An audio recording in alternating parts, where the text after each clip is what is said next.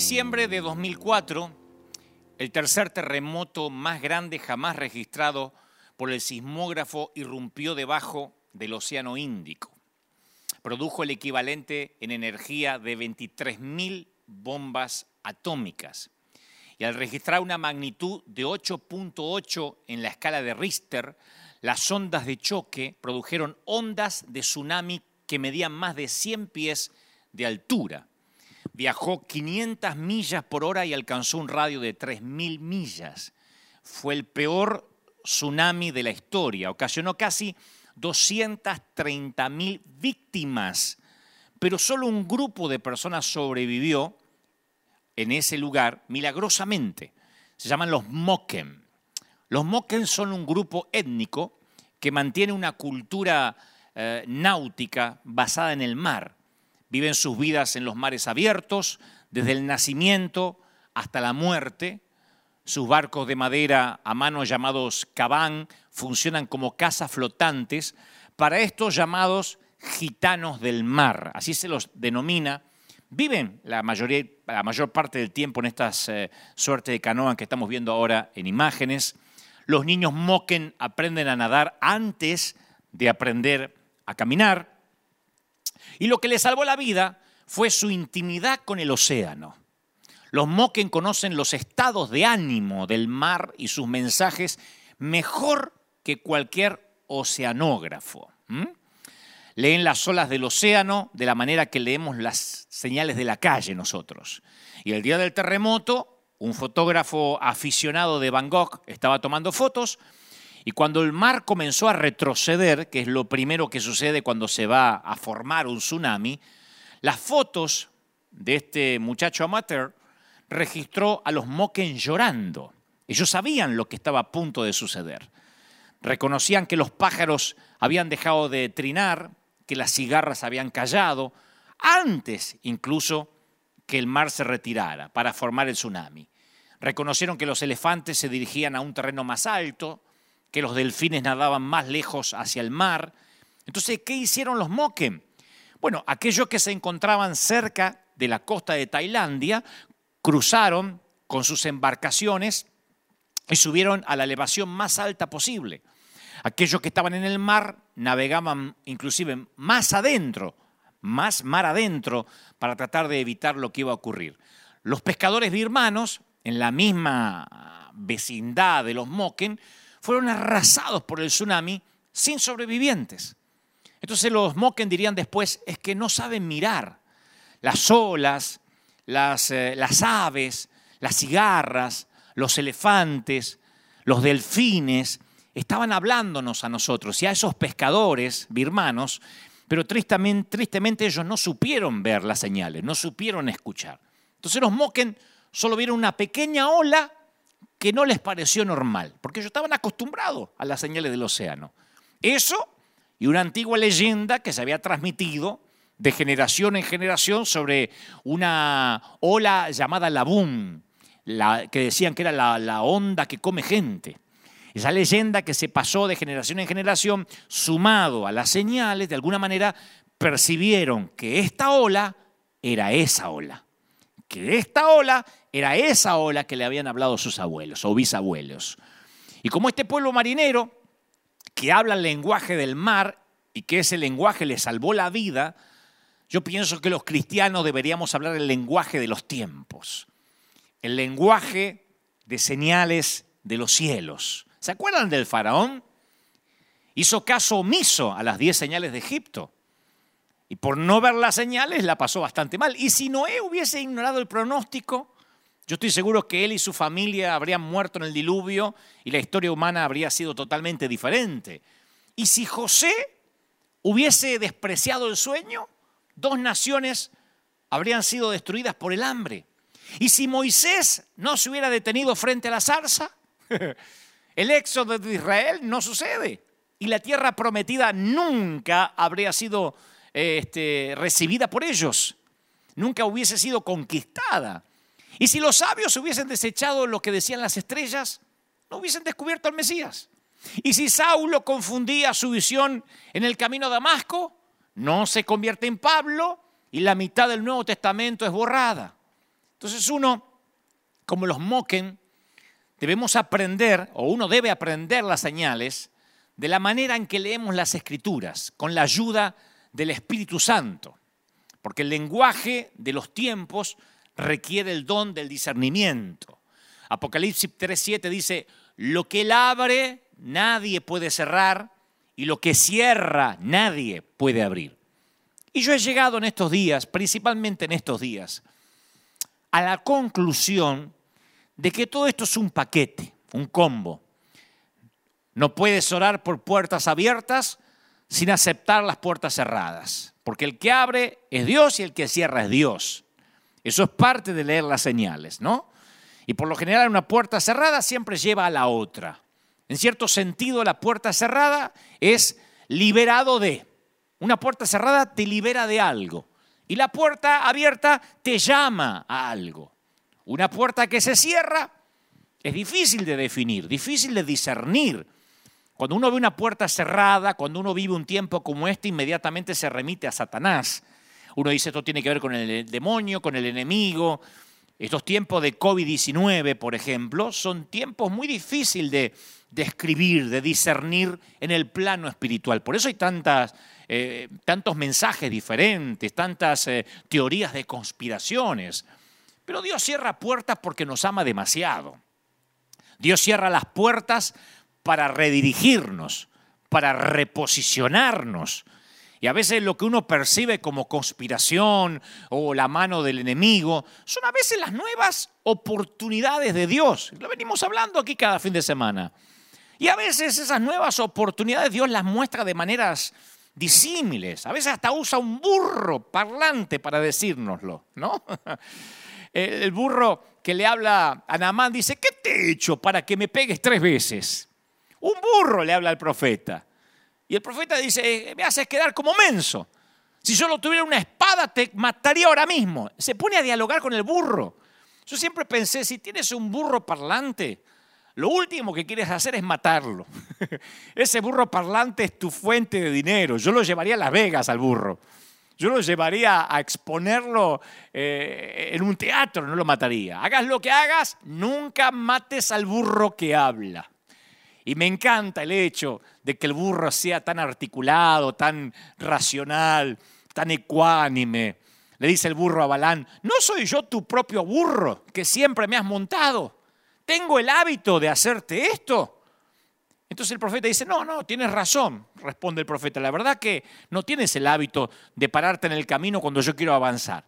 Y yo creo que al igual que Balaam, nos sentimos frustrados cuando algo se interpone en el camino hacia donde queremos ir. Estamos frustrados con una cuarentena que nos detiene a pensar y a reconsiderar lo que hacíamos, a redefinir la iglesia tal como la concebíamos. Y en pocas palabras, queremos lo que queremos, cuando lo queremos y por lo general lo queremos ahora. Entonces el ángel que detiene a Balán le dice, yo he venido aquí para oponerte porque tu camino es imprudente delante de Dios. Y la palabra imprudente que utiliza allí en las escrituras es la palabra hebrea sharat, y es el equivalente antiguo de conducción imprudente. Le está diciendo primero el burro y después el ángel. Estás conduciendo ebrio, Balaam. Estás manejando con exceso de velocidad. Te pasaste todas las luces rojas. Así que no te sorprendas si Dios te frena. No te sorprendas si Dios interpone en tu camino. Porque Él te ama demasiado y es capaz de usar a un burro. Y esto nada más lo aclaro porque ese es mi lugar hoy. Hoy simplemente soy un burro parlante. Porque algunos por ahí me dicen, ¿y este quién se piensa que es para decirnos lo que cree? Yo soy apenas un burro parlante, Dios usa lo que tiene que usar, a veces para interponernos en el camino que estamos decididos a llevar adelante, a menos que Dios diga, hasta acá no.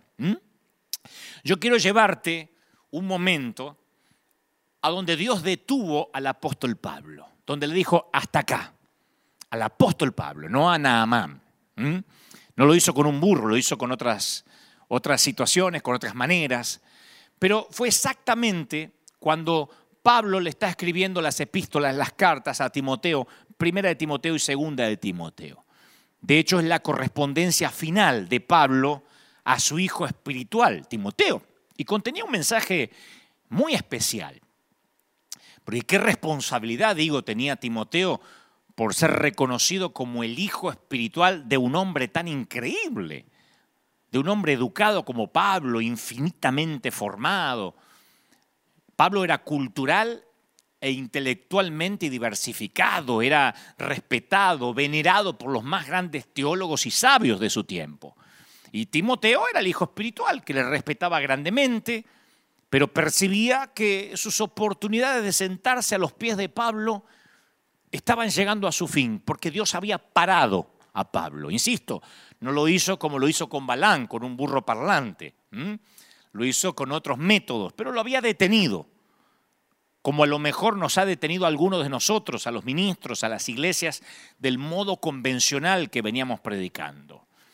Timoteo no había visto últimamente a su mentor, ya que Pablo era perseguido por sus eh, atrevidos discursos, por sus retóricas. Incluso esta carta que le escribe Pablo a Timoteo había sido escrita desde la celda, desde una cárcel, donde Pablo se enfrenta a otros cargos, a un conjunto de cargos por insurrección, por herejías. Entonces Timoteo echa un vistazo al final de la carta que le envía su, su mentor, y allí, escrito en grandes letras, estaban las apremiantes palabras, ven antes del invierno. Segunda de Timoteo 4:21. Ven antes del invierno. Y estas palabras obsesionarían toda la vida a Timoteo. Parecía que el anciano sabía que su tiempo se estaba acabando y estas palabras retumbarían en la mente de Timoteo. Ven antes que se acabe el invierno. Pablo no estaba pidiendo un buen abogado, que hubiese sido la elección lógica. En su lugar el anciano solo pedía más papel, un libro y un abrigo. Más papel, un libro y un abrigo. En Timoteo 4:13 le dice, trae, segunda de Timoteo 4:13, trae cuando vengas el capote, la capa que dejé en Troas, en casa de Carpo, y los libros, mayormente los pergaminos. O sea que Pablo solo le había pedido lo que necesitaba y estaba a gusto con esta estación de invierno de su vida. Pablo sabía exactamente lo que necesitaba y cuándo lo necesitaba y para qué lo necesitaba. Y las palabras del viejo mentor resonaban en la mente de Timoteo, ven antes del invierno. Como los moquen de Tailandia, Pablo percibía que esta ola era esa ola que él temió toda su vida o toda su juventud. El apóstol sabía el lenguaje de los tiempos como los moquen sabían el lenguaje y el dialecto del océano. Y uno de los dialectos de ese lenguaje de los tiempos es el invierno. El invierno se parece mucho a estos tiempos de COVID-19, a cuarentena, a desempleo, a muertes, avispas asesinas. Por eso yo llamé a este mensaje virus de invierno. Y voy a hablar un momento sobre el invierno. Yo sé que hay gente muy preocupada mirándome ahora. ¿Estuviste tan preocupado que pasaste noches sin dormir? ¿Estuviste tan triste últimamente que tuviste deseos de rendirte? Si la tristeza es menor a cuatro días, dicen los que saben que se lo considera una simple alteración del estado de ánimo. Pero si dura más, se llama depresión o invierno. A todos nos afecta. En algún momento de la vida el invierno nos afecta. Afecta la forma como comemos, afecta la forma como dormimos, cómo nos relacionamos con los demás. Y si cargas con esos sentimientos ahora de dolor, de eh, fracaso, entonces no estás solo, estás en buena compañía. Es más, yo voy a decirte, estás parado entre gigantes de Dios. El profeta Elías en un momento miró su vida y dijo, Señor, llévame a casa. Yo no soy mejor que mis padres, que, que, mis abuelos. Toma mi vida porque todo lo que hice fue en vano. Elías, un hombre que experimentó acaso el poder de Dios como ningún otro. David estaba tan desalentado porque creía que había perdido la unción en su vida, que quería volar como un pájaro. Esas palabras de David son las que más he dicho en algún momento de mi vida. Y no porque me tome licencias poéticas, pero ¿quién no ha dicho lo de David? ¿Quién me diera alas como de paloma? Me iría lejos, viviría en el desierto, lejos de todos. Salmo 55, 6. ¿Quién no ha dicho alguna vez qué ganas de irme lejos? ¿Qué mamá en el día de la mamá se los voy a recordar? ¿Qué mamá no ha dicho, ay, qué ganas de irme lejos? Cuando ve la pila de cosas para lavar, cuando ve las cosas que tiene que hacer en su casa, qué ganas de irme lejos y que no me encuentre nadie. Mi mamá solía decir eso. Qué ganas de irme lejos, parafraseando o emulando las palabras de, las palabras de David. David en el Salmo 38, en un momento no tiene respuestas. Se ve metido en un invierno, siente como que Dios lo detiene y dice, estoy encorvado, estoy abatido en gran manera, me siento débil, eh, deshecho, mi corazón angustiado. Salmo 38, 6 describe que David decía, mi suspiro, Señor, no te es ocultos, pero soy un hombre que no tiene respuestas. ¿Te has sentido alguna vez que no tienes respuestas? Que tus hijos te preguntan, papá, mamá, ¿qué va a pasar con esto de la cuarentena, el coronavirus, con el trabajo que papá perdió y tú no sabes qué decir? El hombre o la mujer que tenía todas las respuestas ahora no sabe qué responder. Por eso te digo, no estás solo grandes hombres de la galería del reino han estado en ese invierno. Hasta Pablo le escribió a los Gálatas y les dijo, temo que mi trabajo en vuestro medio haya sido en vano. Y yo sé que hay pastores pensando ahora, ministros, amados colegas que piensan que todo lo que han hecho es en vano, que perdieron todo el trabajo de años. Porque cuando llega el invierno te puedes mudar, puedes cambiar de trabajo, puedes cambiar de cónyuge, de ministerio, pero esa nube oscura parece que no cambia. Y esa nube con el tiempo define tu cielo. El invierno es una enfermedad devastadora del espíritu, el invierno del alma. Y no existe enfermedad más profunda para el alma que esa tristeza que no se va. Un consejero la define o la describió como una agonía permanente, día tras día, noche tras noche, a nivel casi arterial, porque uno termina somatizando, se termina enfermando físicamente. La depresión, la tristeza, lo que yo llamo el invierno, es el equivalente espiritual al cáncer. La diferencia es que la depresión llega desde adentro, por lo, que, por lo cual frecuentemente no la reconocemos. Es un asesino silencioso, un parásito del corazón, una metástasis que va minando la mente. Deprimir, de hecho, la palabra deprimir algo significa hacerlo más pequeño que lo que normalmente es.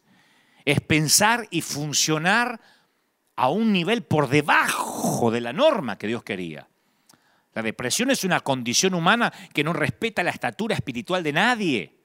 Hay muchísimos héroes cristianos que están sufriendo y que han sufrido y que sufrirán el invierno. No está solo. Yo sentí fuertemente de alentar a muchos ministros que están pasando una temporada invernal en cuanto a finanzas. Y si dice el pastor, por favor, traigan su siembra, se lo critica. Lo único que le importa es el dinero. Pero el pastor sabe que hay una cadena de pagos que hay que afrontar un templo, el pago de, una hipoteca, de una renta. El pastor sabe que se metió en una misión confiando en la dadivosidad de la gente. Y se los critica a muchos conciervos. Claro, hay de todos. Puede que haya alguno también, medio canalla, que lo único que quiere es el dinero, pero me consta que la mayoría no es así. Y están viviendo un invierno financiero, un invierno familiar, un invierno ministerial. Y casi siempre la profundidad del valle es una promesa de la altura de la bendición que va a venir. Cuando Dios detiene a Balaán es porque lo va a llevar por otro camino donde va a vivir bendiciones que no va a vivir, valga la redundancia, si sigue por ese camino de manera terco, de manera eh, con una terquedad de no querer entender que Dios lo está deteniendo. El camino por un valle oscuro siempre nos lleva a una escena elevada, un lugar donde Dios nos va a bendecir. Los valles, de hecho, se definen por los lugares altos que los rodean. Es posible que ahora todos o la mayoría estemos en un valle, pero los valles no serían valles sin las montañas que nos rodean. Y el no darse cuenta que esto es el invierno adrede, que esto es un invierno que Dios permite, ese es el verdadero peligro. Yo no estoy hablando de ausencia de invierno, yo estoy hablando de no darnos cuenta que el invierno llega para Pablo, el invierno llega para Elías, el invierno llega para nosotros, ese momento donde pensamos que Dios nos abandonó. Mira, a fines de agosto del año pasado, un pastor muy cerca de aquí, el pastor Andrew Stocklin, de la iglesia de una ciudad llamada Chino, aquí en California, se quitó la vida por depresión. Y la iglesia dio a conocer la noticia del fallecimiento del hombre de 30 años que era el papá de tres chiquititos. Su esposa diría después, ante un medio de prensa, yo no entendía la profundidad de la depresión de mi esposo, dijo Keila. Ella dijo, yo no, no, no me explicaba que él estaba, ni me imaginaba que él estaba luchando emocionalmente, ni me imaginaba el tamaño de lucha que él estaba atravesando. Y en la carta que escribió dirigiéndose de alguna forma simbólica a su marido, ella puso después una carta abierta que hizo ante la prensa, dijo, me gustaría tener otra oportunidad, mi amor, de abrazarte y llorar contigo y de animarte y nunca criticarte. Keila, destaca, la esposa de este pastor, este joven, que había estado su esposo involucrado en una batalla espiritual, una batalla que estaba envolviendo la vida de su cónyuge. Estaba atravesando el invierno y él principalmente él que se quitó la vida, no lo pudo discernir, interpretó que Dios lo abandonó. Y su esposa dice, yo no entendía cuán reales e implacables eran los ataques espirituales. El enemigo sabía que Dios tenía grandes planes para su vida. En esta generación se espera mucho de los pastores, que sean accesibles, que sean humildes, que sean perfectos, que sean íntegros, que tengan la familia tipo, la mejor esposa, los mejores hijos, que se saquen muchas fotos en Instagram. Y si un pastor no está a la altura de las expectativas, se lo critica con ferocidad. En cualquier país del mundo. Probablemente nunca te vas a dar cuenta lo que vive un pastor en privado. Y aunque no seas pastor, esto no significa que no necesites un plan de batalla contra el desaliento o el momento en que llegue tu invierno. Cada cristiano tiene un llamado, seas pastor o no. El peor de los casos es este, un servidor que no entiende, que está viviendo un invierno adrede y se termina quitando la vida. Como estos hay decenas de ejemplos, hombres de Dios, quitándose la vida porque han llegado a su peor invierno Mm, tocan fondo y se dan cuenta de que no hay roca o que no edificaron correctamente o que la depresión les juega una mala pasada. Y el invierno tiene la encomienda de interrumpir el llamado de Dios, si no lo sabes reconocer como una temporada predecible. Si en este momento nosotros no sabemos reconocer que todo lo que está pasando es permitido por Dios, nos deprimimos, no seguimos más predicando. Pero la intención del enemigo es limitar el impacto que Dios quiere hacer por medio tuyo y que creas que Dios te abandonó. Los conflictos internos son justamente una confirmación de tu llamado. Si ahora tienes conflictos, es una confirmación que Dios te llamó. Lo diré otra vez, si ahora tienes conflictos graves internos, es una confirmación que tienes un llamado, que la zarza ardió delante tuyo en algún momento. Porque el enemigo solo pelea con los que significan una amenaza. Yo nunca he visto al enemigo perder el tiempo con un pusilánime o con alguien que no tiene llamado. Así que si no has estado últimamente en un choque frontal con el diablo, es porque tal vez estés corriendo en la misma dirección que él. si no estás chocando contra el diablo, es porque vas en la misma dirección que tu enemigo. Cuando reconoces que está por llegar el invierno, necesitas reestructurar la forma en que vives y prepararte para lo que se avecina. Para eso están los inviernos, para eso es parte de una de, de las temporadas de la vida. Por eso cuando Salomón divide la vida en 28 temporadas, hay tiempo de llorar y tiempo de reír, tiempo de trabajar y tiempo de dejar de trabajar. Hay temporadas allí que no nos suenan bien, pero son parte de la vida. La vida no puede ser solo primavera, verano e invierno. Y cuando uno identifica es invierno, el solo hecho de identificar algo no es lo mismo que ocuparse de ello y resolverlo. Yo digo siempre, identificar no es resolver. Conocer el remedio no nos sana. La diferencia se ve cuando la aplicamos, cuando aplicamos el remedio. Los moquen de Tailandia hicieron algo con las señales. Vieron las señales y empezaban a correr. Por eso se salvaron la vida. La tribu se salvó la vida. Los birmanos no. Los pescadores birmanos, aunque hubiesen visto las señales, tal vez no hacían nada, porque no había precedentes de un tsunami. Pero los moquen de generación en generación se prepararon para que cuando el mar se metiera hacia adentro era la señal de que tenían que correr y hacer algo, aun cuando veían las señales del reino animal. Hay que hacer algo con lo que vemos. Si no, no nos sirve darnos cuenta que estamos en el Titanic. ¿De qué nos sirve decir, sí, sí, reconozco que estamos en el Titanic? ¿Y? Hay que correr a los botes. El Señor dice, deténganse en los caminos y miren y pregunten por las sendas antiguas. Pregunten por el buen camino y no se aparten de él. Así hallarán el descanso anhelado. Dice la palabra en Jeremías, Jeremías 6, 16. O sea, no acampes en la tabla o en el bote salvavidas. El invierno es para redireccionarnos, para hacer algo nuevo. Como escribió Charles Dickens en la historia de dos ciudades, o la manera en que empieza su novela.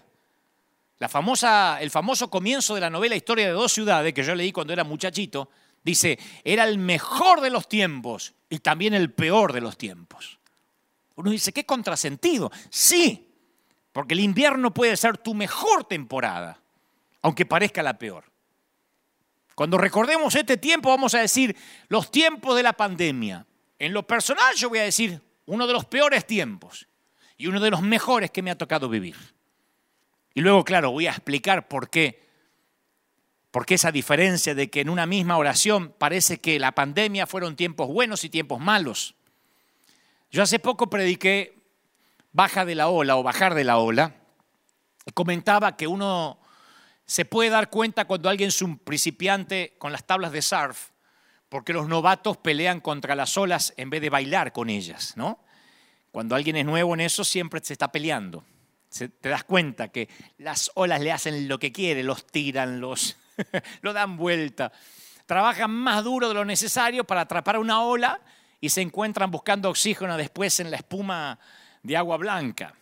Pero los surfistas veteranos poseen una percepción, así como los moquen, de las corrientes del océano y del comportamiento de las olas. Los que son veteranos en este deporte, la intuición les dice sobre cuáles olas subirse y cuáles hay que dejar pasar. Pero una de las señales verdaderas de un veterano no es cómo alcanza una ola, sino sabe cuándo y cómo bajarse de ella. El truco es saber bajarse de la ola. Yo hablé de esto hace unos meses atrás. El truco es saber bajarse de la ola. Leer el menú en un restaurante no nos satisface, comer la comida sí. Entonces, la sabiduría es correcta cuando uno utiliza ese conocimiento y lo aplica a la vida. ¿No? Salvar nuestras vidas porque vimos las señales. Si no, la pandemia va a pasar, como decían por ahí, sin pena ni gloria, y no vamos a salvar nuestro ministerio porque no supimos ver qué Dios nos quería decir. El invierno es un dialecto del lenguaje de los tiempos. El invierno es un dialecto del lenguaje de los tiempos. Lo diré por tercera vez. El invierno es un dialecto del lenguaje de los tiempos. Nuestras vidas son como cuadernos. Algunas se viven como páginas en blanco, no hay nada escrito en ellas. Hay gente que va por la vida y no escribe nada. Otras están llenas de experiencias, pero una vez que las anota, nunca las vuelven a leer. Las mejores vidas, señores, son como cuadernos cuyas anotaciones se leen de nuevo y se reflexiona y se aprende. Se aprende del lenguaje de los tiempos. Se extraen lecciones y el futuro se replantea. Porque si no, la experiencia por sí sola no nos hace más sabios. Cuando repetimos un error, la experiencia únicamente nos recuerda, ah, ya repetiste ese error antes. Repetiste el patrón. Pero la experiencia sumada a la reflexión nos ayuda a crecer, a cambiar, a reevaluar. El dolor es inevitable, pero la tristeza no. El dolor es el resultado de vivir a pleno. La tristeza es el resultado de vivir sin reflexionar y tratar de forjar nuestro futuro sin evaluarlo. El invierno llega para reevaluar dónde estamos parados. Entonces, en primer lugar, yo quiero decir, tenemos que bendecir este invierno. Yo he aprendido muchísimo en dos meses, más que en diez años que llevo al timón de esta nave insignia llamada River Arena. Aprendí más en estos dos meses, de verdad les digo, sin falsa modestia. El invierno nos ayuda a reflexionar, a entender de que son temporadas distintas. Y en el invierno Pablo pide un abrigo. Una de las primeras cosas que pide es una capota, un abrigo. Es antes del invierno, en realidad, que Pablo pide las tres cosas que todos necesitamos para terminar nuestra carrera y completar nuestro propósito. Un abrigo, un libro y más papel. Hablé del invierno, te hablaré del abrigo. El abrigo es una cobertura. Cuando estás en tu invierno deseas un abrigo. Especialmente lo necesitamos en el invierno de nuestras vidas. Trágicamente algunas personas no tienen a nadie que pueda traerles el abrigo. Para otros su necesidad de controlar les impide mostrarse vulnerables para admitir que necesitan a alguien. Pueden sentirse algunos demasiado orgullosos como para decir, sí, yo llegué hasta acá, pero ¿cómo no? Necesito la calidez, la cobertura de un abrigo. Incluso Jesús clamó desde la cruz. Hace unos años, ya bastante, yo soporté el periodo más oscuro de mi ministerio. No diré detalles, porque al cabo no importan. y aparte, mm, son demasiado chusmas si quieren saber. Pero el dolor de aquellos días es indescriptible. Estuve a punto de claudicar muchas veces, muchas veces y hasta vi la manera práctica para hacerlo. No, no es que era un ideal, yo estaba dispuesto a renunciar, a desaparecer como David, que no me encuentre nadie más. Pero recuerdo que conduciendo el automóvil le dije, Dios, dame una palabra, dime en dónde he estado mal, por qué me equivoqué. Yo tenía, sentía que Dios tenía derecho a retirarme su unción y fundamentalmente a quitarme su favor. Y recuerdo que para ese entonces alguien me empezó a buscar incansablemente y no se conformaba con la secretaria, con el conmutador, con las redes sociales. Dijo, tengo que llegar a él. Y llegó a mí. Me llamó por teléfono. No contaré los detalles, pero tuvimos una pequeña plática donde fue al punto y esto es lo que me dijo. Me dijo, Dante, Dios me ha motivado, me ha instigado para que te diga esto, Dios no te ha dejado de amar, ni dejará de amarte nunca. Ese es el mejor regalo que a veces podemos dar. El decirle a alguien, Dios aún está contigo. Yo solo necesitaba recordar, recordar, recordar que Él me amaba. A lo mejor porque me crié, nací, me forjé en iglesias legalistas, donde el amor era incondicional, era condicional a mi comportamiento. Pero recuerdo que unas pocas palabras me mantuvieron en el ministerio hasta la fecha, hasta hoy.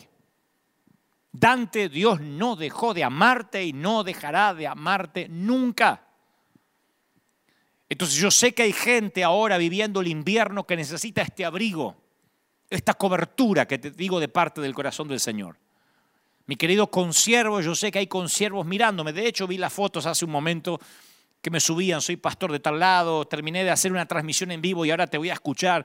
Agradezco ese enorme privilegio. Que escuchen a este torpe burro en el torpe intento de transmitir lo que Dios puso en su corazón.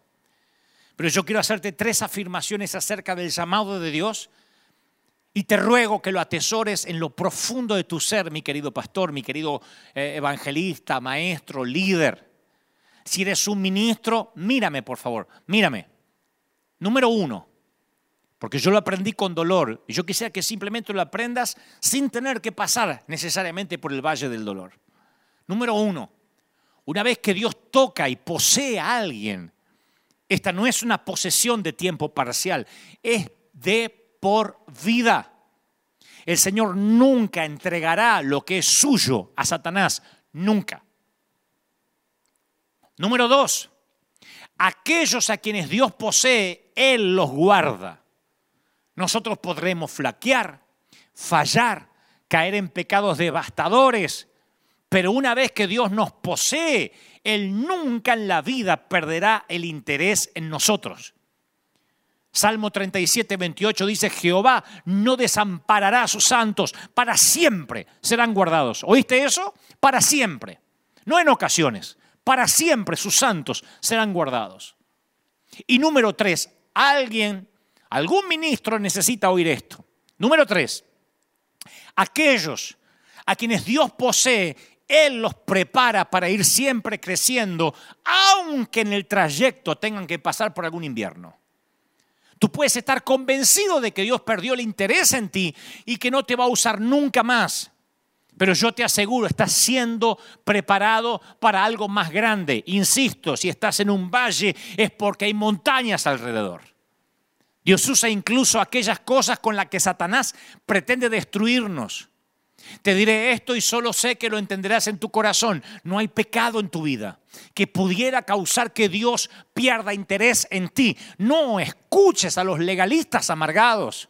Tú eres una posición, posesión adquirida. No escuches a los que te cierran los cielos, porque ellos no tienen la llave para hacerlo. Dios no perdió el interés en ti, consiervo. Dios no perdió el interés en tu llamado. Si Él alguna vez, alguna vez hizo arder una zarza en tu desierto personal y privado, Él nunca te soltará. Aunque tú sí lo sueltes, Él no te soltará. Pero el abrigo también necesita, significa, y se necesita para tener cobertura. Cuando hablo de cobertura no es pedirle una paternidad a una mega iglesia o pedirle a algún apóstol que nos llame hijos o decirle papá a alguien. Estoy hablando de que cuando te sometes bajo una autoridad espiritual, a través de la honra, como hablé el domingo pasado, te pones bajo el paraguas de Asunción. Te conviertes en el botín, en heredero del botín de ese ungido. Heredas el botín de ese ungido. A través de la cobertura del abrigo recibes bendición que no has ganado. Recuerda lo que el Señor dijo en Mateo 10, 41 cualquiera que reciba un profeta, por tratarse de un profeta, recibirá recompensa de profeta. Entonces cuando honramos a un hombre de Dios, hacemos uso de la herencia que Dios le dio. Tenemos acceso al reino en el que vivió esa persona. ¿Lo puedes creer o no? Esto resulta. ¿Se acuerdan? No hay que orar por eso del domingo pasado. Resulta, es un principio. Hay mantos, hay revelaciones, hay reinos de Dios, niveles de unción que operaron en la persona a la que tenemos acceso y simplemente por honrarlo, nosotros accedemos. Sales de sus lomos y construye desde sus hombros. Honrar tiene que ser tu estilo de vida. Es más, hasta para salir de una iglesia, no salgas sin bendición. Hay un montón de gente que me ha dicho, yo me fui de una iglesia porque no compartía lo que hacía el pastor y no compartía la doctrina.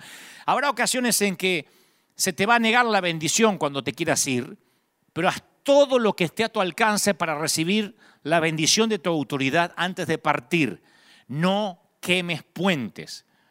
Yo conozco un montón de gente que se va de las iglesias quemando puentes. Son torpes. Pablo escribe, si es posible, en cuanto dependa de ustedes, estén en paz con todos los hombres, le dice a los romanos, en la carta a los romanos.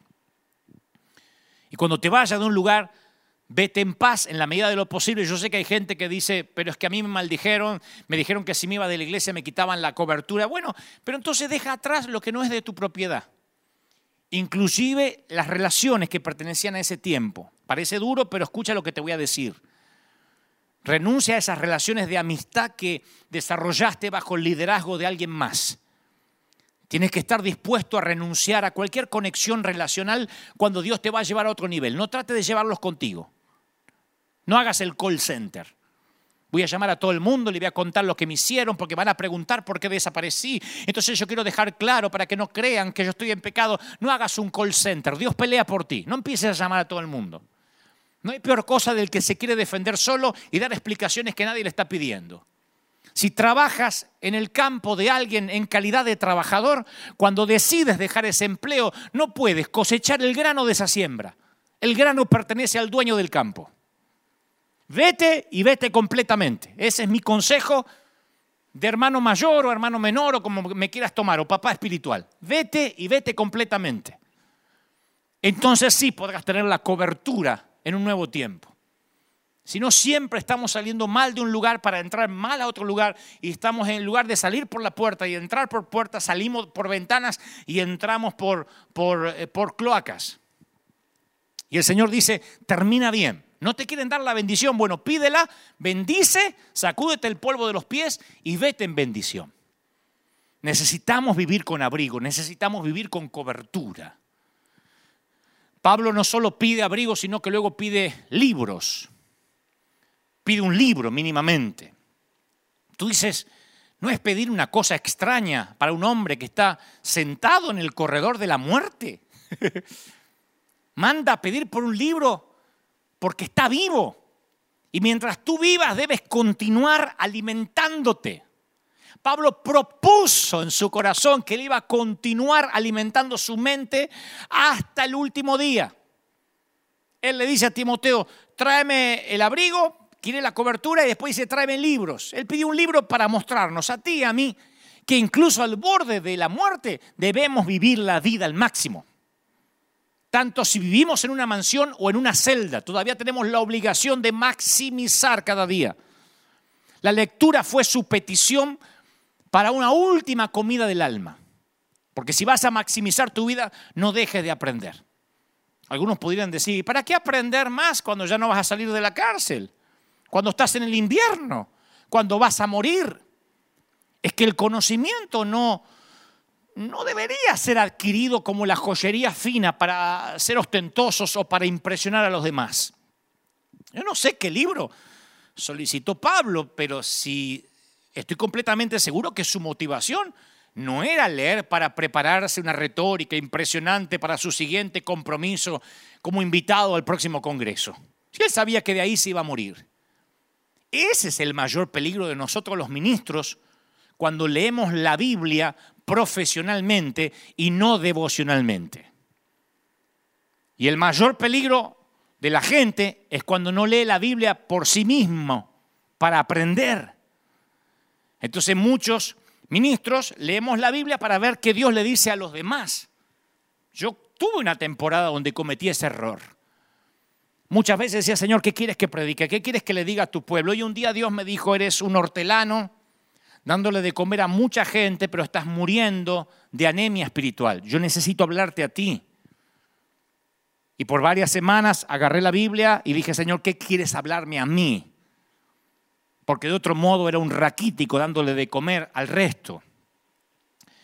Y muchos quizás no son ministros y no comparten la enseñanza, pero tienen, cometen más o menos el mismo error, porque en lugar de pasar a tiempo con Dios, de pasar tiempo a solas con el Señor, dejan que otros lo hagan por ellos y nos beneficiamos de lo que los otros hacen y de lo que otros nos cuentan. Después de todo, para eso está el pastor, ¿no? Para ir a la iglesia y que nos cuente qué dice Dios. La Biblia dice que hubo un espectáculo en Israel de truenos, de relámpagos, de sonidos de trompeta y que la, la montaña se envolvió de humo y Israel se mantenía a distancia, muerto de miedo. Y le dicen a Moisés, le suplican, mira, ¿por qué tú no vas y te metes ahí y ves qué dice Dios? A ver si nos metemos nosotros y morimos. Entonces dice que Moisés se acerca a la densa oscuridad en la que estaba Dios, pero los israelitas se mantuvieron a distancia. La historia está en Éxodo 20, 18. Le dijeron, no, no, no, mejor ve tú, ve tú, tú eres el pastor y nosotros venimos los domingos y nos cuentas a ver qué dice Dios. Que eso es lo que cambió en este invierno. Eso es lo que cambió en este virus de invierno. Un predicador llamó a esto pornografía espiritual. Llamó a los que no quieren una experiencia propia pornógrafos espirituales. Les gusta mirar sin compromiso pertenecen al club de solicitadores de bendiciones. Emoción barata con alguien que me comparta su experiencia con Dios sin tener que comprometerme yo. Si esa experiencia que me das es lo suficientemente gráfica, yo no voy a necesitar nada más. Me voy a dar por satisfecho por este domingo. Por eso los nietos de Dios Alguien dijo que Dios no tiene nietos. Pero si acaso existen los nietos de Dios, viven con espiritualidad prestada de los hijos de Dios. Porque la comunión con Dios requiere responsabilidad.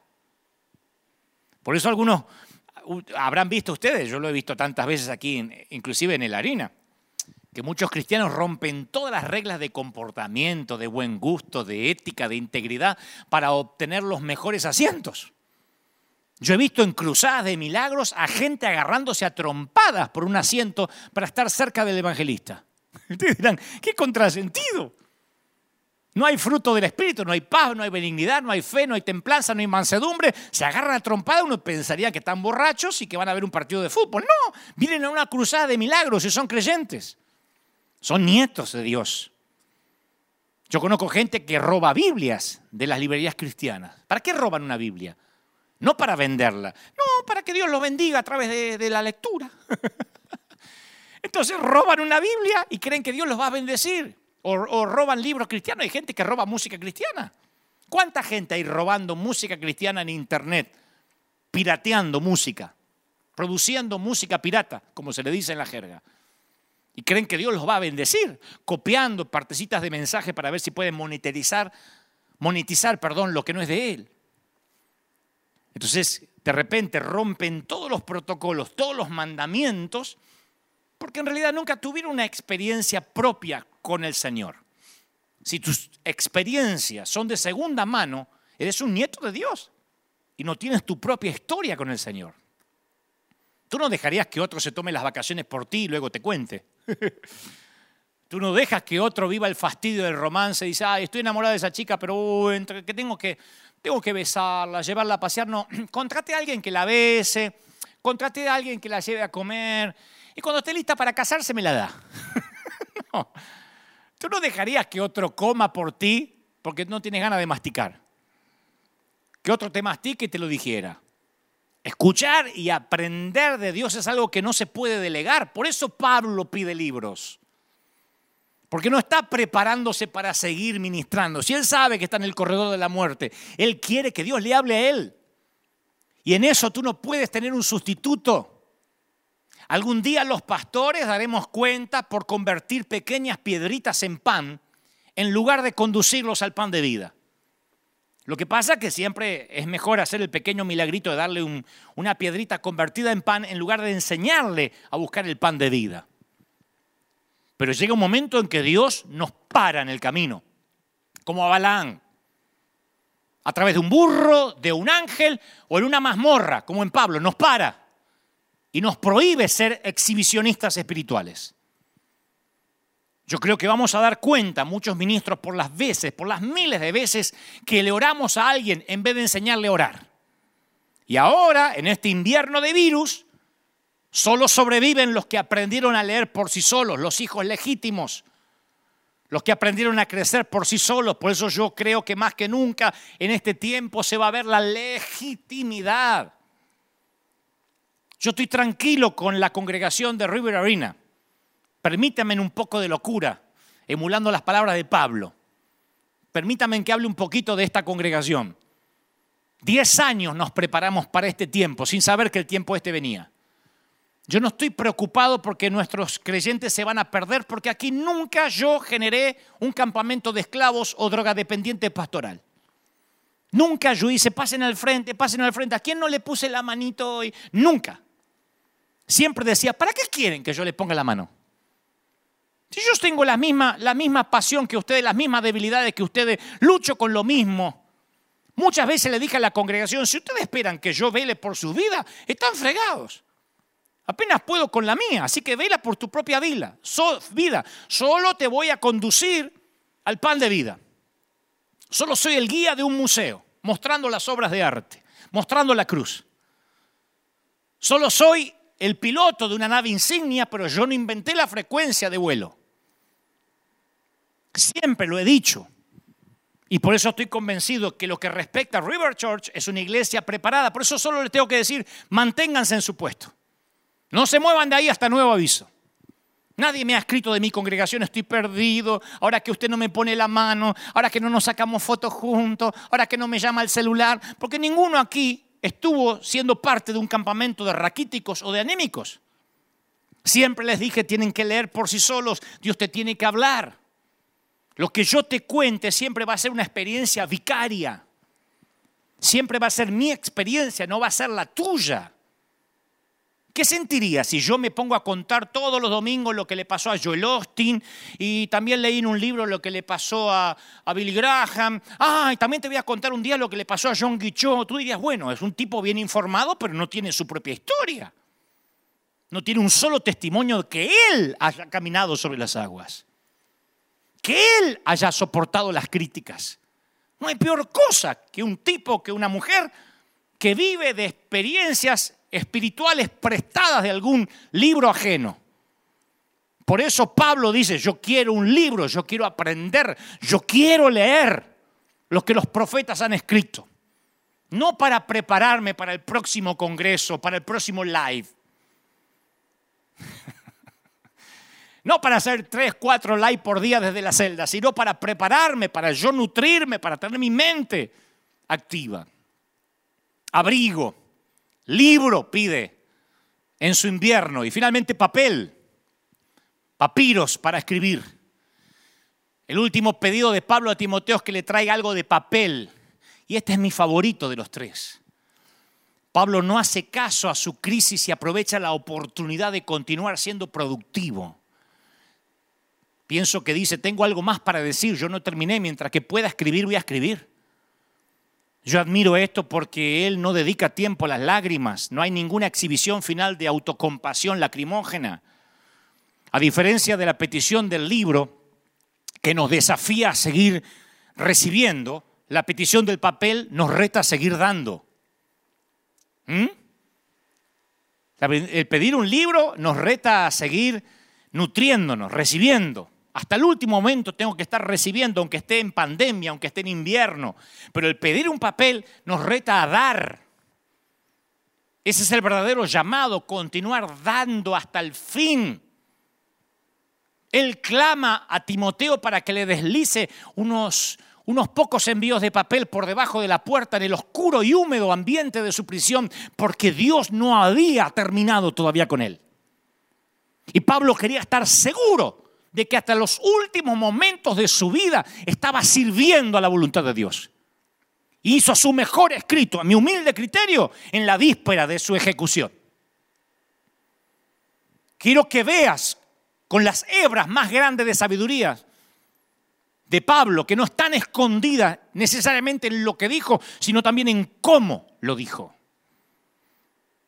El mensaje de Pablo es nunca te salgas del juego, querido pastor, querido consiervo, ministro, no salgas del juego. Tienes que hacer como Rocky Balboa, el personaje de Stallone. Eh, todavía no escucho la campana. No te bajes del ring porque la campana no ha sonado. Escuché un montón de mensajes por ahí que ya hay trompetas en los cielos, que ya Cristo viene, que ya está todo cumplido, que ahora nos meten el microchip en cualquier momento y andamos con el microchip. No se bajen del ring, todavía no se oyó la campana. Todavía hay gente desesperada por la manifestación de los hijos de Dios. Empieza otra vez la otra pandemia, la pandemia del microchip, la cacería de brujas. Descubrir dónde está el anticristo y si parece que es Bill Gates, las conspiraciones y los chinos y, las abejas asesinas y, los... Eh, por Dios. El mensaje de Pablo es no te salgas del juego. Estoy acá a punto de morir. Timoteo, no renuncies. Dame papel que tengo que escribir. Porque aún en los últimos segundos del partido es posible meter un gol. Eso dice mi hijo cada vez que jugaba el Barça. A veces iba perdiendo o empatado y Kevin solía decir, no te olvides papá que está Messi. Está Messi todavía faltan un par de minutos para los 90. Y cuando llegaba al minuto 90 decía, todavía el árbitro puede agregar dos minutos extra. Y a veces en los dos minutos extra daban vuelta al partido. Y lo mismo que funciona para las ligas europeas, funciona para la vida. Pablo estaba enseñando a su hijo lo que más necesita un joven oír de su padre. No abandones. Sé sobrio en todo, soporta las aflicciones, a sobra de evangelista, cumple tu ministerio, porque yo ya estoy a punto de ser sacrificado. El tiempo de mi partida está cercano, eh, cercano, he peleado la buena batalla, he guardado la fe, por lo tanto me está guardada la corona de justicia, la cual me dará el Señor, juez justo en aquel día, no solo a mí, sino a los que aman su venida. Por tanto, procura rápido venir a verme. Cuando el telón empieza a cerrarse en la vida de Pablo, Pablo garabatea las últimas frases de sabiduría que sacudirían al mundo. Él aún quiere traspasar su sabiduría, dejar un legado. Porque Pablo sabía que nunca, nunca disminuyes la luz de tu candela al encender la candela de alguien más.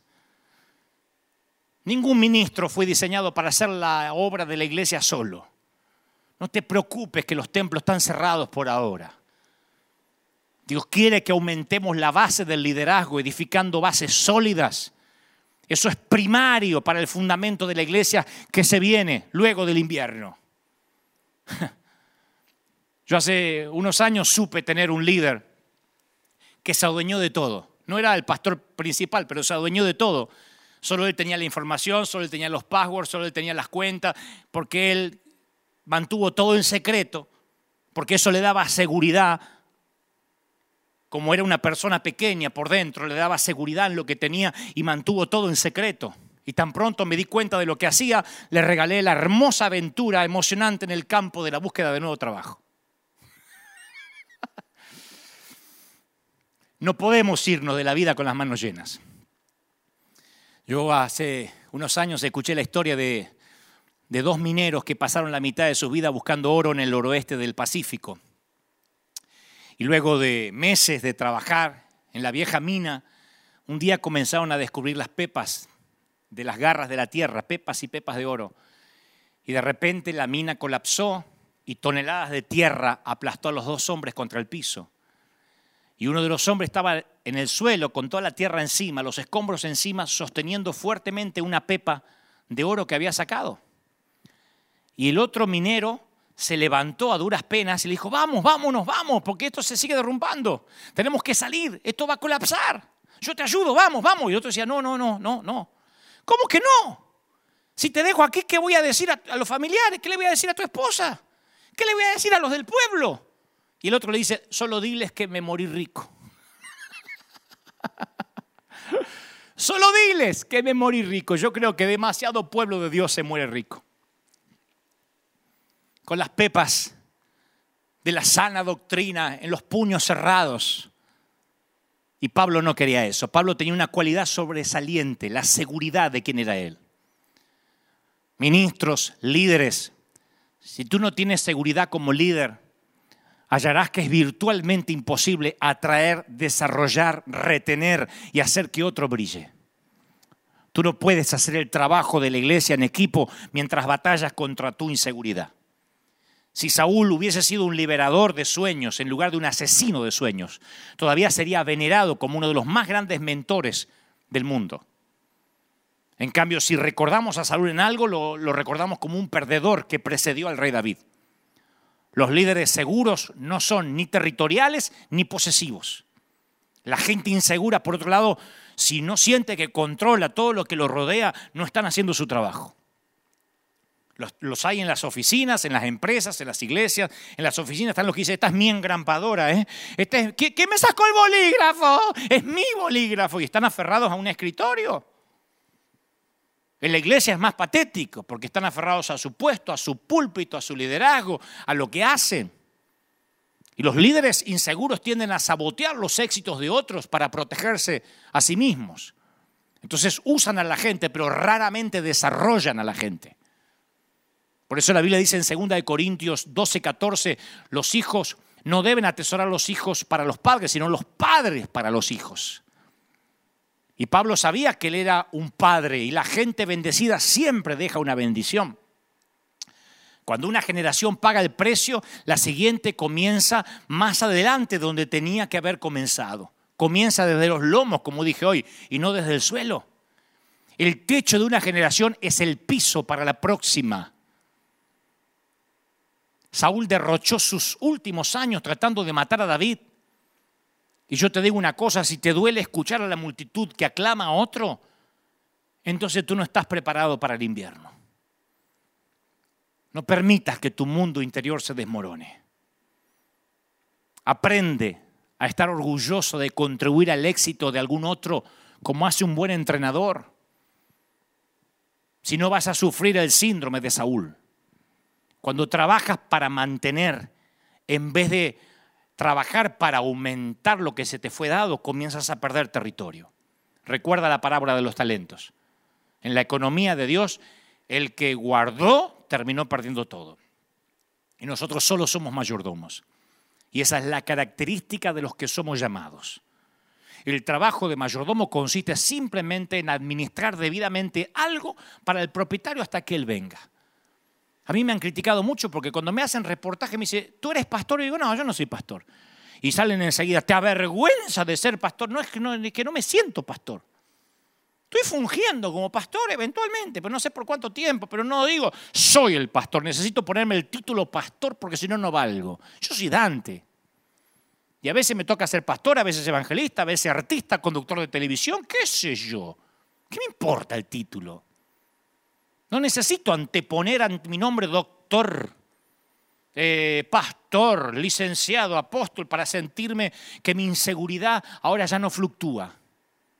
Cuando el invierno llega para los llamados legítimos, nada cambia para ellos. Nada cambia en su mundo interior. Mi mundo interior en lo personal permanece igual. Aquellos cuyo, cuyo, mundo interior se encuentra en desorden tienden a experimentar confusión acerca de su identidad. Hay gente que necesita llegar al templo y que alguien le agarre el saco, y que otro le agarre la maleta, y que otro le traiga el cafecito corriendo, y otro lo reverencie, y otro lo espere con el agua fresca, y otro le diga, yo le llevo la Biblia. Y si no tiene eso, se muere porque su identidad está amarrada a todo eso. Un día le cierran el templo, se le acabaron los que estaban alrededor,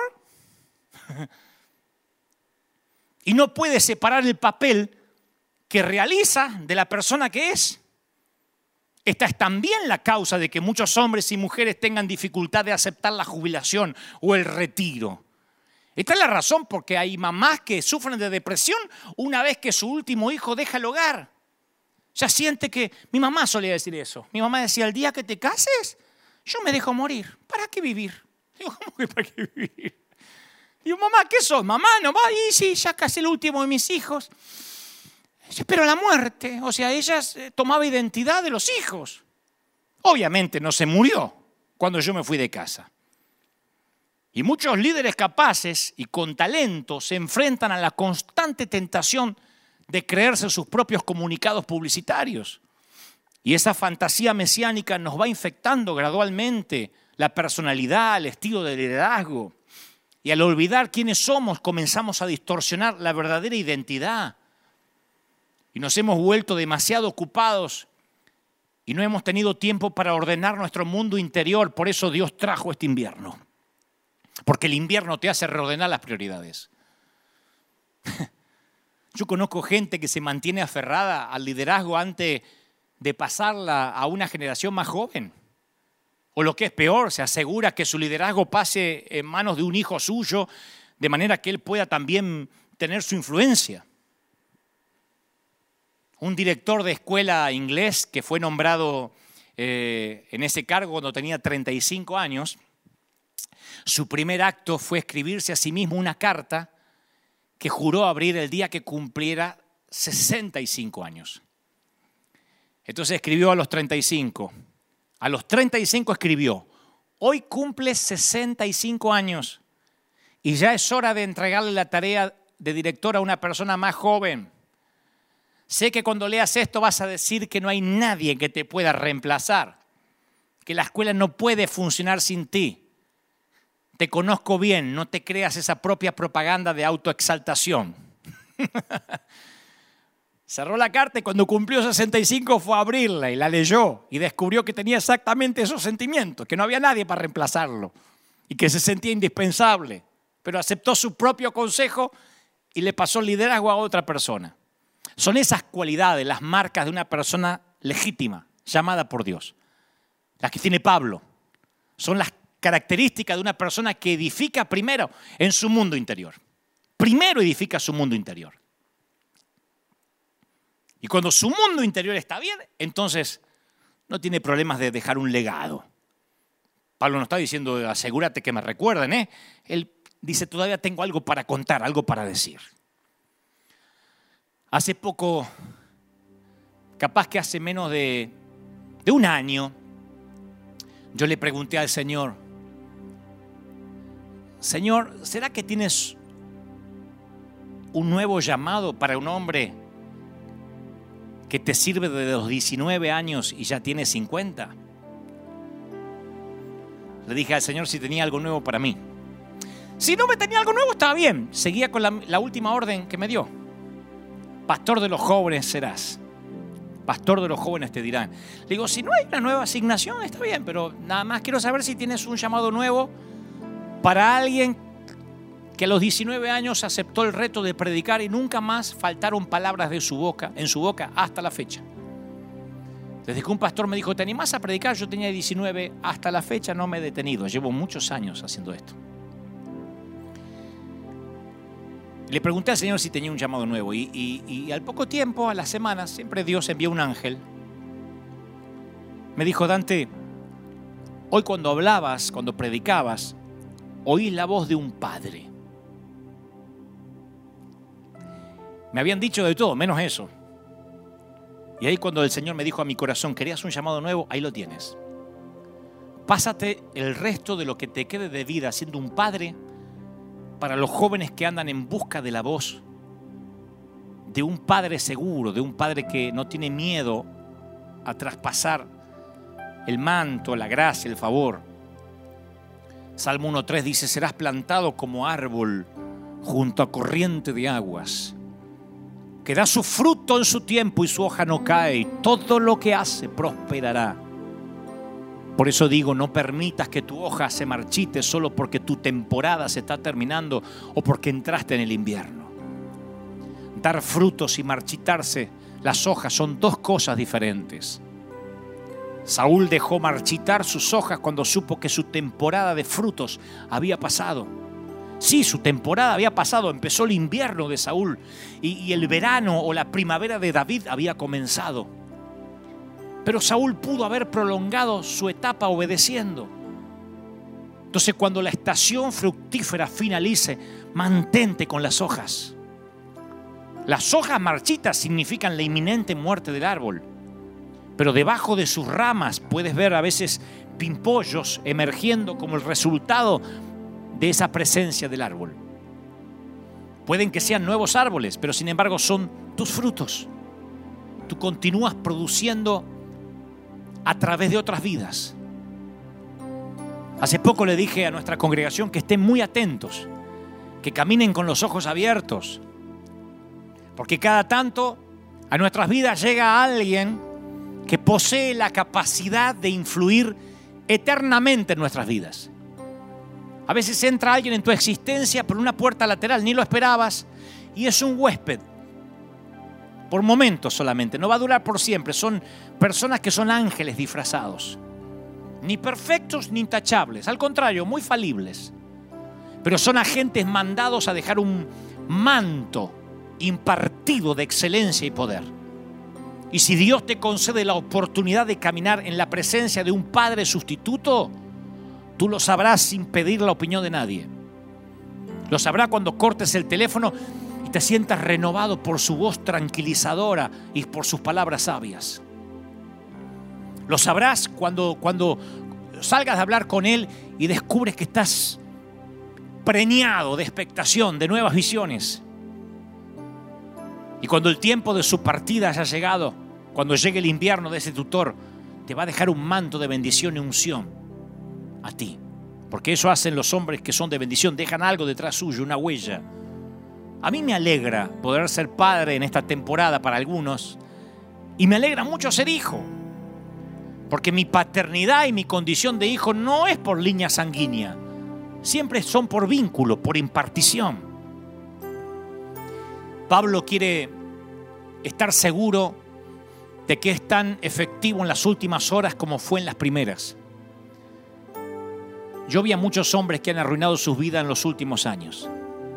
Así que ten cuidado de cómo terminas tu carrera porque los últimos años serán recordados durante mucho tiempo después que el tramo de la vida termine.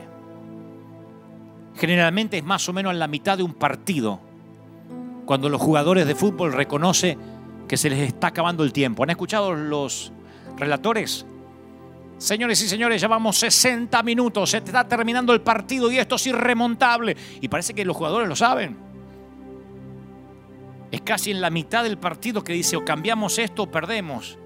Eso es lo que se llama la crisis de la mediana edad. En la mitad. La crisis es el hecho de que según vivimos la vida, podemos, eh, ver más tierra prometida con nuestros ojos que lo que van a caminar nuestros pies.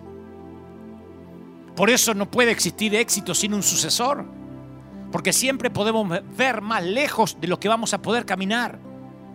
Y necesitamos escribir como Pablo y decir, ven antes del invierno que tengo bendición para darte, que quiero pasarte el legado de mi sabiduría y ministrar lo que yo veo. Yo bendigo este tiempo de pandemia, por lo menos para River. Primero, porque nos abrió las puertas al mundo casi de prepo. Yo siempre fui muy tradicional en esto. Yo decía siempre, no, no, no salgamos en vivo, enviemos los mensajes con una, un cierto delay de una semana, eh, editemos, cuidemos. Y, siempre fui muy ah, de promover la excelencia, la calidad. Soy un, adicto a la excelencia cuando se tratan de las cosas de Dios.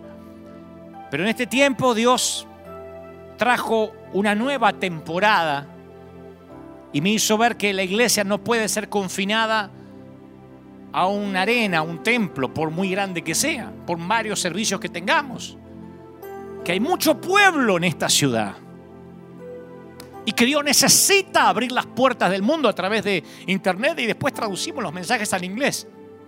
Y son miles de personas de habla inglesa que escuchan el mensaje y son bendecidos. Yo no lo hubiese imaginado nunca. Pero Dios tiene caminos que son diferentes a los nuestros. Y como Pablo quiere que dejemos un legado, que aprovechemos este invierno para transmitir bendición. Se cree tradicionalmente que la, que la condena y ejecución de Pablo ocurrió durante la persecución de los cristianos bajo el emperador romano Nerón. Pero ser martirizado no pudo de ninguna manera destruir las obras de Pablo, en todo caso las elevó al máximo. Y su tumba está actualmente en la Basílica de San Pablo, fuera de las murallas. Y ahí debajo de un gran altar hay una inscripción en piedra de al menos el siglo IV que dice a Pablo, apóstol y mártir. Ahora imagínate a Pablo pasando sus últimos momentos en la tierra, escribiendo los últimos pensamientos que modelarían la cara del cristianismo como lo conocemos hoy. Si alguna vez vamos a revelar nuestro verdadero corazón, están las puertas de la muerte, en nuestro invierno. Porque es allí cuando no tenemos absolutamente ninguna intimidación. ¿Qué puede amenazar a un hombre moribundo? Por eso la policía toma muy seriamente las confesiones en el lecho de muerte, porque se dan cuenta que las palabras del que se está muriendo siempre están llenos de noble verdad. Nadie miente cuando se está por morir. No sirve para nada mentir. Entonces desde el suelo de piedra de su celda, la voz resonante de Pablo produce cambios hasta hoy. Él es un hombre cuya sangre salpicaría ampliamente por todas las páginas de sus epístolas. Por eso debemos, con todas nuestras fuerzas, intentar protegernos a nosotros mismos en los últimos años, como, como lo hicimos en los primeros años en que empezamos a servir al Señor. Mira, la gente, la gente olvidará todo lo bueno que hiciste por una cosa mal hecha al final. Y cuando hablo de una cosa mal hecha, no es mantener la hipocresía, no es seguir mintiendo. A veces una cosa mal hecha justamente es eso, seguir siendo hipócrita. A veces una cosa mal hecha es mostrar una fachada que no es real. Yo tengo un problema con eso de, por una cuestión de testimonio hacemos tal cosa. Si es mentira es falso testimonio y el falso testimonio se condena en la ley y en la ley de Dios también.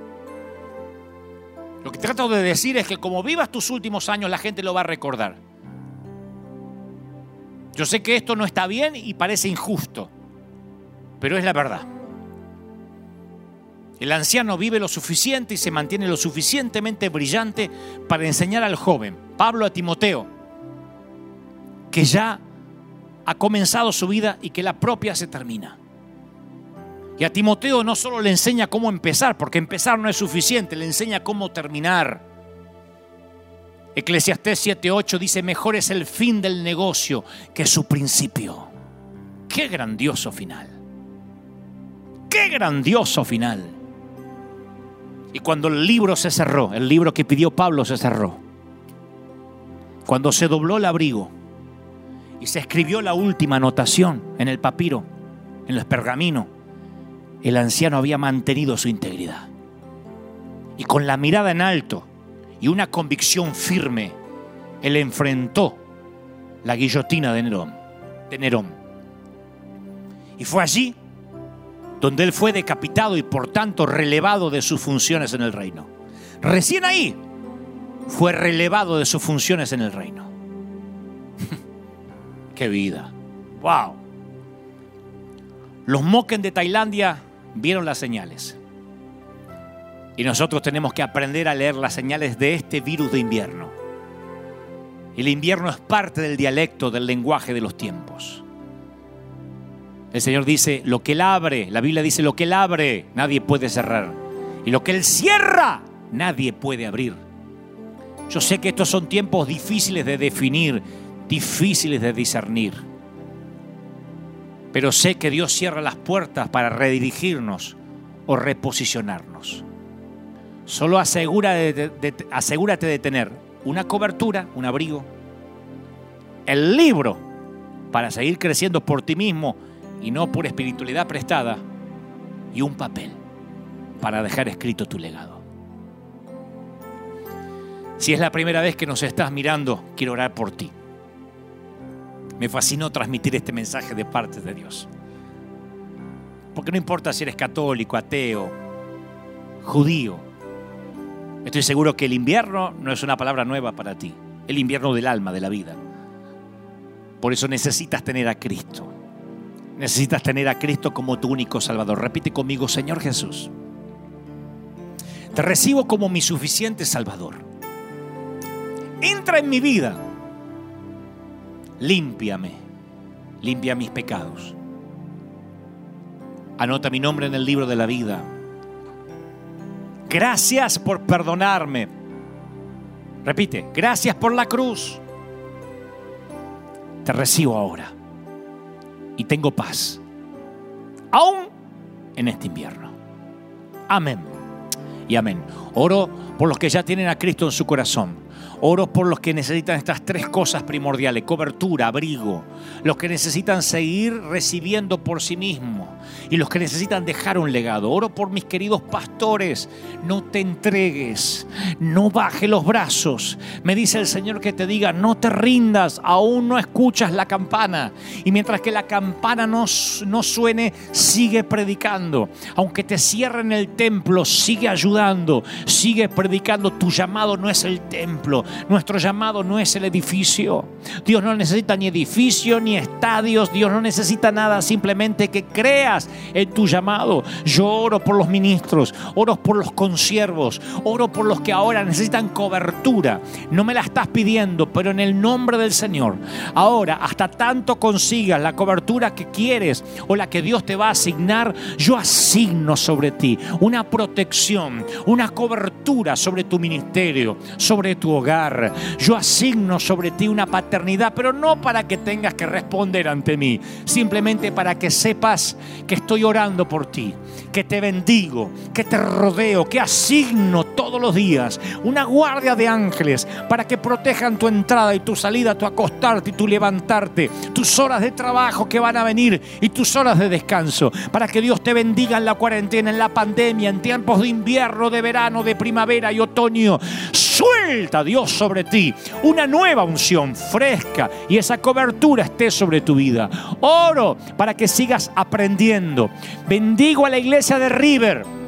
Estoy orando por nuestra congregación, por esa cuna de campeones, por esos generales del ejército de Dios, por ese batallón único al que yo le endulzaba los oídos todos los domingos diciendo escogidos del Padre, ungidos de Jehová. Te bendigo, mantente en tu posición. Todo lo que aprendiste en estos años, úsalo, ponlo por obra. Recuerda el mismo favor de este servidor, nacido en una ciudad pequeña de Billingur, San Martín, es la misma unción que está sobre ti. Yo no estoy en otra posición diferente a ti, le hablo a mi congregación, a esa congregación, bueno, no es mía, a la congregación que por providencia divina me toca estar al timón. Le hablo a esa congregación de River no aflojen, no se entreguen, sigan adelante. Yo oro por ustedes para que no pasen aflicciones, para que estén bien, para que nadie que esté en este arca baje del arca enfermo. Porque siempre que hay un diluvio, Dios tiene un nuevo pacto. Los protejo, los cuido, los bendigo, los rodeo en oración. Sostengo sus brazos como Aarón y Ur. A los ministros, a los pastores que están cansados a los que no saben cómo pagar las deudas, a los que han soportado ingratitud de la gente, a los que han alimentado ovejas por años. Y ahora esas ovejas se han olvidado de ti y has pensado que Dios te olvidó. Pero el Señor me dice que te diga, no, es invierno, es para reposicionarte. Bendigo a las generaciones que tomarán este legado, a los que yo sé que llenarán estadios a los que eran nuevos superclásicos de la juventud, quizá con otro nombre, con otra visión. Yo bendigo esa cuna de campeones. Porque los que nos estamos yendo tenemos que bendecir a los que están viniendo. Y Dios sabe que tengo un montón de defectos. Hoy no quieres conocerlos, pero hay uno que no tengo, no soy inseguro. Y yo, yo me alegro, yo celebro cuando se levantan campeones que le creen con la misma locura y esa misma llama, llama sagrada que hay en mis ojos hasta la fecha. Te bendigo, te bendigo de corazón para que este invierno sea de bendición, para que este virus de invierno provoque la manifestación de la iglesia, de una iglesia relevante, una iglesia distinta, una iglesia de gente audaz que pelea palmo a palmo las almas al enemigo. Gracias por este tiempo. Gracias, me dicen que son miles los conectados. ¡Qué lindo privilegio! Gracias a los que me ven como un hermano, otros como un hijo y otros como un papá. Que Dios te bendiga, que Dios te guarde, que haga resplandecer su rostro sobre ti, que te bendiga en todas las cosas. Gracias. Ha sido un placer que estés ahí. Gracias por apoyarnos. Gracias por estar aquí cada domingo. Gracias a los que escuchan las reflexiones o las miran en YouTube de Vorterix, el programa de radio y, televisión que tenemos allí todas las noches de lunes a viernes en Buenos Aires, en Argentina. Y gracias a todos los que están orando por nuestro ministerio. Oren mucho por nosotros. Oren por los que salimos a la calle, por los que nos arriesgamos para bendecir. Oren, no dejen de cubrirnos. Los amamos, los queremos y nosotros nos vemos aquí, Dios mediante, si las cosas no cambian, el domingo que viene. Chao, Dios te bendiga y como siempre, bienvenido River.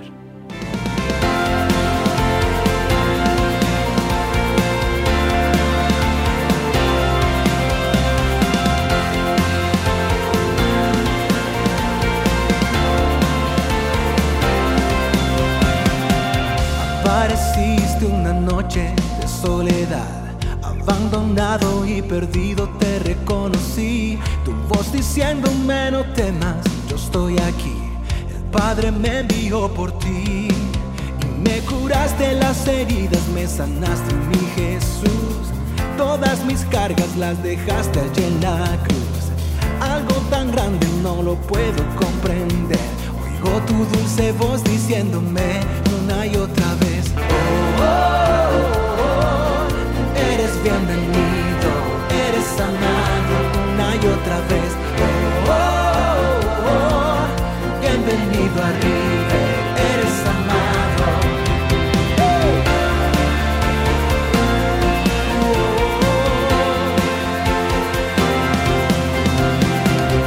Apareciste en una noche de soledad, abandonado y perdido te reconocí. Tu voz diciéndome no temas, estoy aquí. El Padre me envió por ti. Y me curaste las heridas, me sanaste mi Jesús. Todas mis cargas las dejaste allí en la cruz. Algo tan grande no lo puedo comprender. Oigo tu dulce voz diciéndome.